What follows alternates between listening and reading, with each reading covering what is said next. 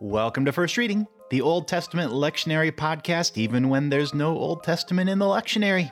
I'm Tim McNinch. And I'm Rachel Wren. This week, we're continuing our series looking at the Old Testament resonances in the New Testament lessons, which this week is John 15, 1 through 8, the Gospel reading for May 2nd. And spoiler alert, it continues directly into next week. So if you're going to preach on John 15 this week, you might as well listen to next week's episode as well and get a two for one out of it. Yeah. But for this week, Tim has prepped this text. So, so what'd you find here, friend? Yeah, well, in John, uh, this speech that we're looking at from Jesus is part of the conversation among Jesus and the disciples at the Last Supper, a Passover meal. And as you said, the section runs right through uh, verse 17, and uh, you're going to tackle the second part of that next week. But for this week, we'll stick with uh, the lectionary, what the lectionary gives us, which is the first eight verses.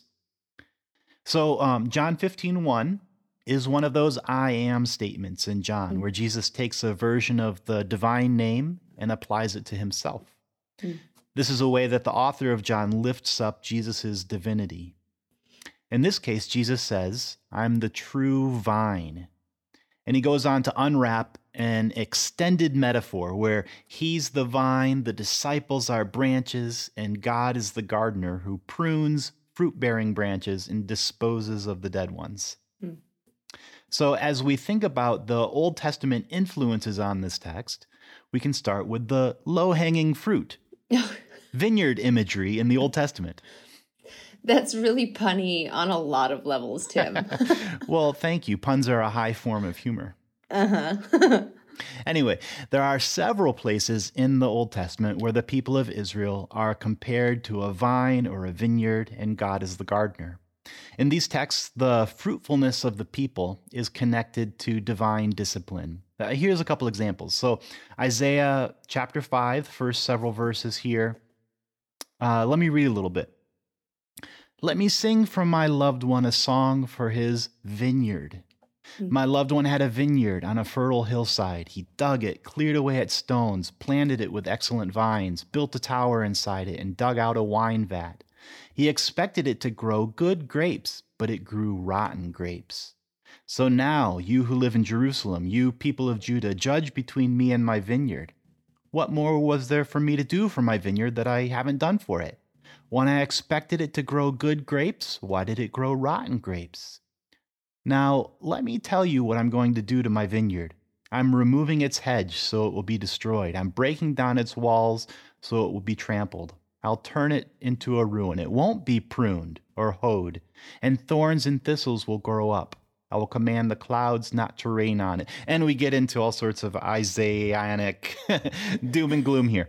Um, We we do, but can I just say that listening to you read judgment text is a little like trying to listen to Mister Rogers trying to read judgment text. like I expected it to grow good grapes and it grew rotten ones.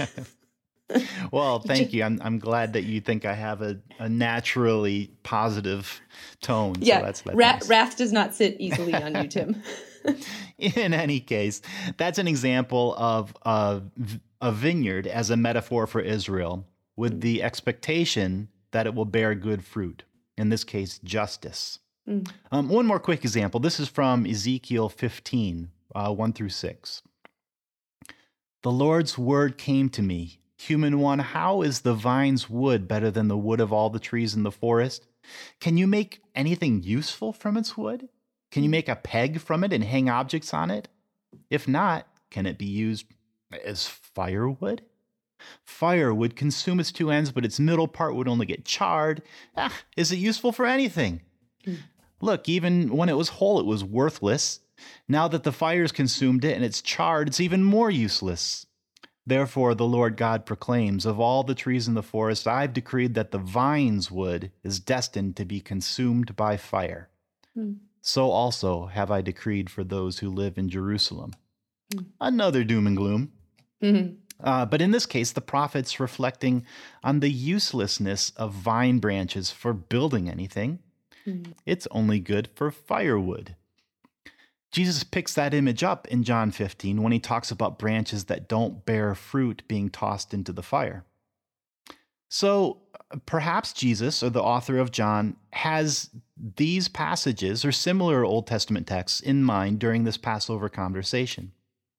Or it could be that using vines and vineyards as metaphors simply comes from their common familiarity with within their hmm. own agricultural milieu. Mm.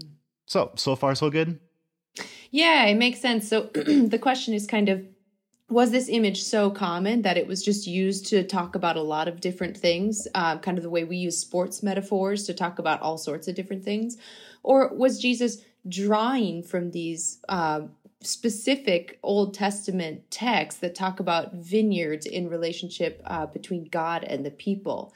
I- I'm struck too, and maybe you'll talk about this, but I'm struck too by how these are both uh, as you said, judgment or, or more negative images in the Old Testament. And here, however, we have um, Jesus, you know, talking about himself as vine, a very positive image, which mm-hmm. is fascinating. Mm-hmm. The metaphor of a vine and its branches has sort of both a positive or a negative connotation. And mm-hmm. Jesus makes use of both of those in this in this Passover speech.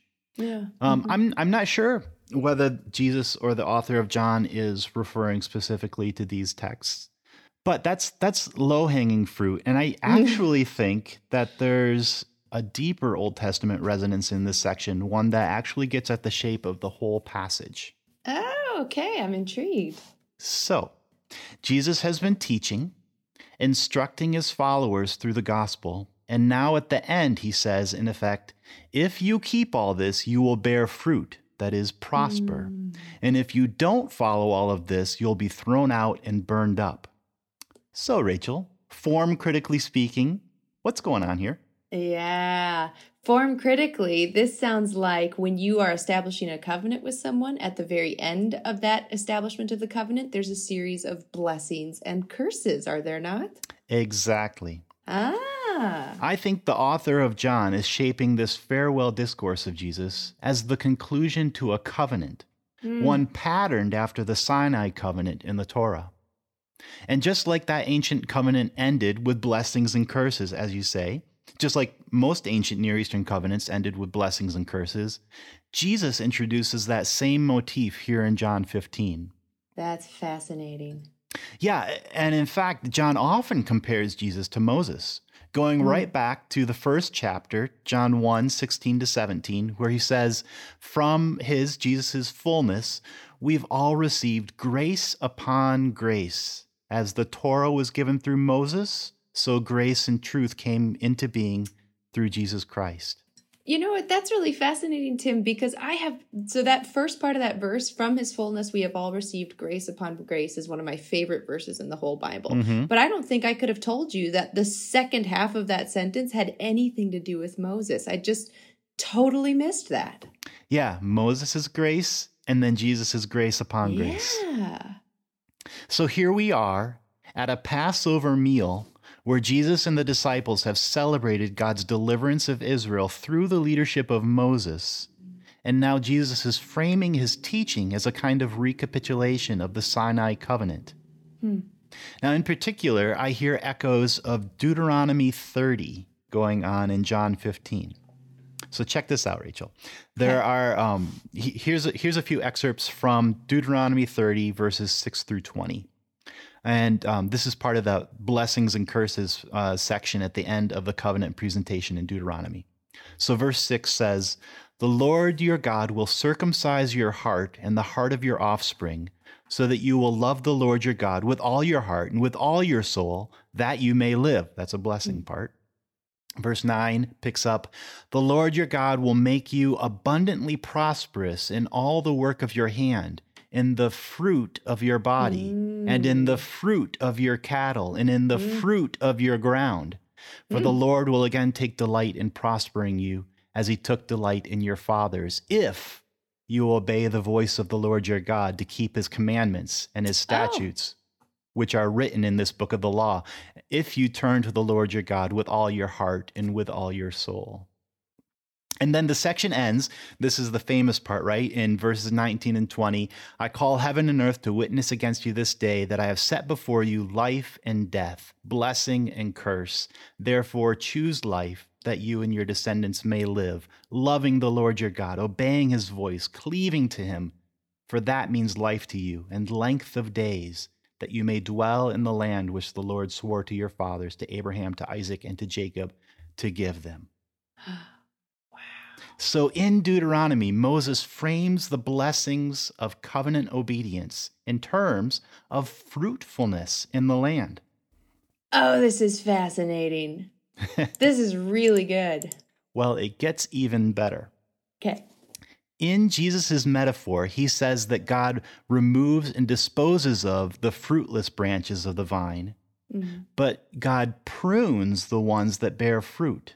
Okay. In 15:3, Jesus says to his disciples, "You have already been cleansed by the word I've spoken to you." The NRSV there says cleansed, but it's actually the exact same word as in the previous verse about pruning. The Greek word is katharos. Mm. We get our own English word catharsis from that same root, a, a sort of cleansing experience. Mm. But in an agri- agricultural context, that's the, the normal word for pruning. So remember that word, katharos. Mm. Now, in case those of you out there don't do much gardening, pruning is a practice of seasonally trimming back some of the new growth on a plant so that instead of putting energy into those new stems, the plant will invest that energy into producing more fruit. So Jesus says that his followers have been pruned to bear more fruit by the words that he's spoken to them. Hmm. Now, back in Deuteronomy 30, where Moses says that if Israel obeys the words that he has spoken to them, they will be fruitful. He says in verse 6 The Lord your God will circumcise your heart and the heart of your offspring, so that you will love the Lord your God with all your heart, with all your soul, that you may live, and further later on, and bear fruit. Mm. That concept of circumcising the heart pops up a few times in the Old Testament, especially mm. in the mm. prophets. And in the Hebrew of Deuteronomy, it's the normal word for circumcision, mol. But, and here's where we get to peek into the head of the author of John. In John's Bible, the Septuagint, the translator opts not to use the usual Greek word for circumcision, peritemno. Instead, the Septuagint uses a rare synonym for circumcision. Can you guess what it is? No, I have no idea. perikatharizo. The Lord will prune your heart. Uh, you, you, hear that root katharos and perikatharizo? Yeah. so this is pretty cool. My guess is that the translator did this because of all that fruitfulness imagery in the text and wanted to push the wordplay a bit with, with a form of the word circumcision that ties it to a sort of reproductive pruning of the flesh. Mm-hmm. In this case, it's a pruning of the heart. That is, the people's will and their determination to follow the way of God. Mm-hmm. Their heart has been pruned for fruitfulness by the giving of these commandments. If they keep them, they'll bear fruit, but if they ignore them, they'll be cast out and burned. Mm in addition to this being fascinating intertextuality, yeah. um, what all this does is highlight the covenantal quality of what Jesus is doing here at the end of John. Jesus isn't starting a new religion, he's shaping the covenantal identity of a people, the people of God, in continuity with the people of Israel. Yeah. Well, and it's fascinating too that he, that, I mean, we talk about covenant and um, typically if we're in a new testament context we talk we we think of that in terms of like the lord's supper. Mm-hmm. uh, you know the new covenant in my blood shed for you and for all people for the forgiveness of sins.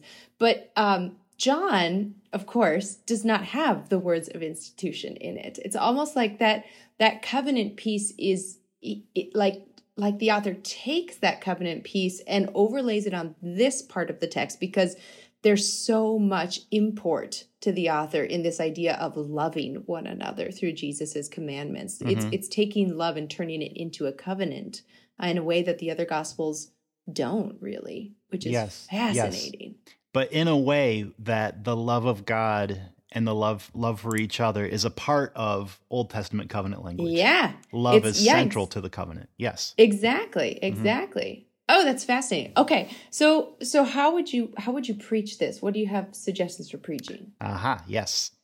Um, first of all, a potential preaching pitfall. I think that every time I've heard this text preached, it's been a sermon about how God allows us to experience pain as a kind of pruning uh-huh. and that pain produces growth. Sure. And, you know, perhaps that's true. And that's one way to read this metaphor of pruning. But I actually don't think that's the main thing going on here. Mm. The point that Jesus is making is not that he or that God is causing disciples pain in order to lead to growth. Yeah. The pruning metaphor here is not so much about pain as it's about the way that pruning is a form of training, of cultivating mm. a plant. Mm. And in John 15, it's tied explicitly to the words that Jesus has given them, his teaching, his commandments. Mm. These instructions have already pruned them, have prepped them, and trained them to bear more and more fruit. It's not an mm. image of pain, it's an image of, of a gardener's care and cultivation, of education and training, so that they'll be fruitful as God's representatives in the world. Mm. So, if you out there are going to preach this text, consider playing out the metaphor of pruning as a metaphor about what the words of Jesus do in us, how they shape us and train us to bear the fruit of justice in the world around us. Well, great work, Tim. That was just really fun to listen to, to be quite honest. So I think you've got a great idea here, and I hope people take you up on it. Folks, if you enjoyed this today and found it helpful, we do so hope that you will share it with one other friend or even an enemy, maybe a frenemy, maybe somebody you sort of like. Whoever it is, send them our way or send us to them. We would love to, to get the word out a little bit more about uh, having the, the whole Bible preached and taught in, in Jesus' church. To that end, you can check us out on firstreadingpodcast.com or find us on Facebook. And uh, we hope to see you back here next week as we continue with John 15, verses 9 through 17. Until then, I'm Rachel Wren. And I'm Tim McNinch. Thanks for listening and happy preaching.